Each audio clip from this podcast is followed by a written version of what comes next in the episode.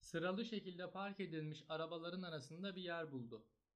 Geri geri yanaşıp iki hamlede park etti. Park ettikten sonra arabayı söndürüp arabadan inerkenki süreye kadar indiğinde olacakları kafasında canlandırmayı denedi. Arkadaşlarından üçü toplanmıştı. Aralarına dördüncü olarak dahil olacaktı. Zaten kendini her zaman dördüncü olarak hissetmişti. Sonradan dahil olduğu bu grup kendi aralarında eski arkadaş olmalarından kaynaklı can dost olarak nitelendirdikleri arkadaş çevresiydi. Çocuklukları bir şekilde ortak paydada birleşmişti ve görüştüklerinde konuşacak illaki bir şey bulmuşlardı. Düzenli konuşulan insanlarla birkaç yılı devirdikten sonra samimiymiş gibi olmak kaçınılmaz oluyor muhtemelen diye düşündü. Bunu ona düşündürten aslında kendini grubun dördüncü ve çıkıntısı olarak düşünme farkındalığıydı. Her zaman yaptığı gibi çok kısa sürede çok fazla şey detaylı düşünme refleksinden bir anlık sıyrılıp arabadan indi. Derin nefes aldı ve yüzüne bir gülümseme maskesi takıp adımlarını can dostlarına gitmek için kullandı. Selam vermeye saniyeler kala içinden şu cümleyi geçirdi. Kalifiye insanlara sempati duyulur. Kalifiye kullanışlı demek. Cümleyi içinden geçirince gülümseme maskesini çıkarıp hayatında belki de ilk defa can dostları ile olmak istediği şekilde selamlaştı. Cümleten selamünaleyküm. Mahalle kültürüyle büyümüş bu dört arkadaş için cümleten lafı samimiyetsizlik belirtisiydi. Selam, tek tek tokalaşarak gerçekleşmesi gereken bir eylemdi. İçlerinden konuşmayı en çok seven öncülük yapıp atıldı. Aleykümselam kardeş. Cümleten de yeni mi çıktı? Selam vermiyorsun. Hayırdır? Bir şey mi var? Zaten maskesini takmadığı için kendi tonundan cevaplamak hatta soru sormak istedi. Senin için herhangi birinin yaptığı hareketler neden bu kadar önemli? Tek tek elinize sıkmamamı nasıl bir şey mi oldu olarak algılayıp bana yüksek bir frekanstan yaptığımı beğenmez şekilde yeni mi çıktı bu? Hayırdır? Bir şey mi var diye soru sorabiliyorsun. Yaptığım hareketlerin ya da tavrımın senin tarafından değerlendirmeye açık olmasının sebebi ne tam olarak? Yani ne düşünerek herkesin ya da her şeyin senin istediğin gibi olmasını ve eğer senin kafandaki gibi olmazsa istediğin gibi konuşabileceğini düşünüyorsun? Senin için selam vermem de dahil nasıl bu kadar eleştiri ve değerlendirmeye açık olabilir? Yani söylemek istediğim şey şu aslında. Özeti şu soru. Hayırdır sana?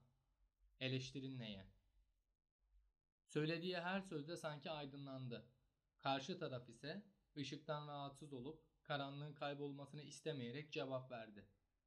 Gruptan bir kişi bile aydınlanırsa eğer karanlık dağılır ve yok olurdu. Ne oldu? Bizi de mi beğenmemeye başladın şimdi de? Gene yap gene söylerim. Hoşuma gitmeyeni gözüme batanı söylerim. Burada benim dobra bir insan olduğumu bilmeyen yok.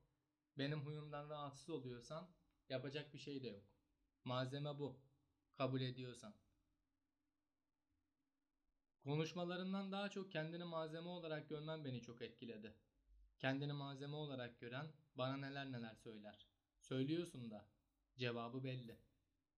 Doğru ve yanlışın o kadar keskin ki kendi kafandakiler %100 doğru, aksi argümanlar yanlış adeta. Ama şöyle bir fark oluyor aramızda şu anda daha iyi anladığım.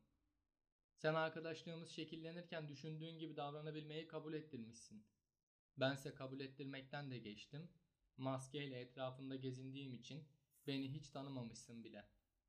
Arkadaşlık, istendiği zaman yargı içeren cümleleri dobralık adı altında karşındaki insanın yüzüne çatır çatır söyleme hakkı değildir.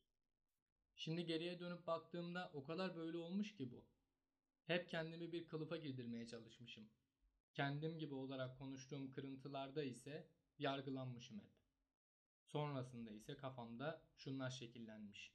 Kendini değiştir ki bu ortamda var olabil. Hep kendimi istemediğim şekilde var etmeye çalışmışım aslında. Var olmak da ne demekse artık ondan işte. İnsan onay aldığında kendini kabul ettireceğini sanıyor galiba. Yani en azından benim için öyle olmuş. Değerlendiriliyorsam eğer onaylanayım isteği. Ben aslında buraya senin değerlendirmene göre hata yapmaya gelmişim. Sen hata olarak görüyorsan bence bir şeyler doğruymuş. Bunu fark ediyorum konuştukça. Hata yapayım zaten. Doğru ne demekse onunla alakalı bir fikrim olur belki. Artık maske yok.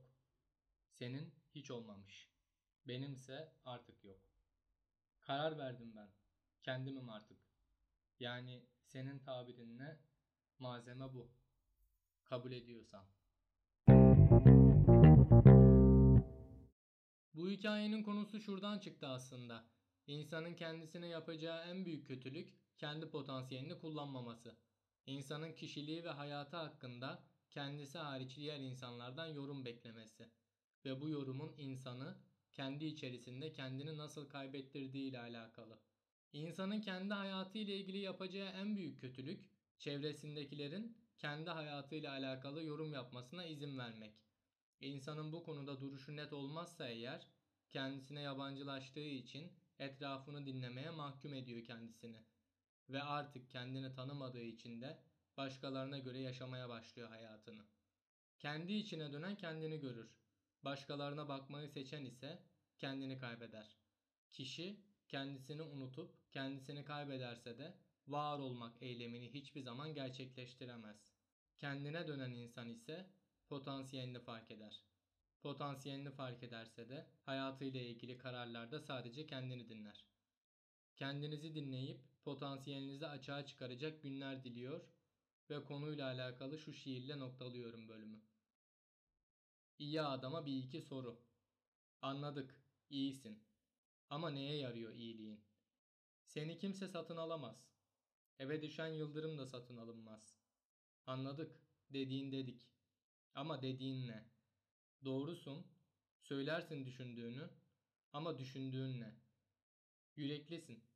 Kime karşı? Akıllısın. Yararı kime? Gözetmezsin kendi çıkarını. Peki gözettiğin kiminki? Dostluğuna diyecek yok ya. Dostların kimler? Şimdi bizi iyi dinle. Düşmanımızsın sen bizim. Dikeceğiz seni bir duvarın dibine. Ama madem bir süre iyi yönün var, dikeceğiz seni dibine iyi bir duvarın, iyi tüfeklerden çıkan iyi kurşunlarla vuracağız seni. Sonra da gömeceğiz.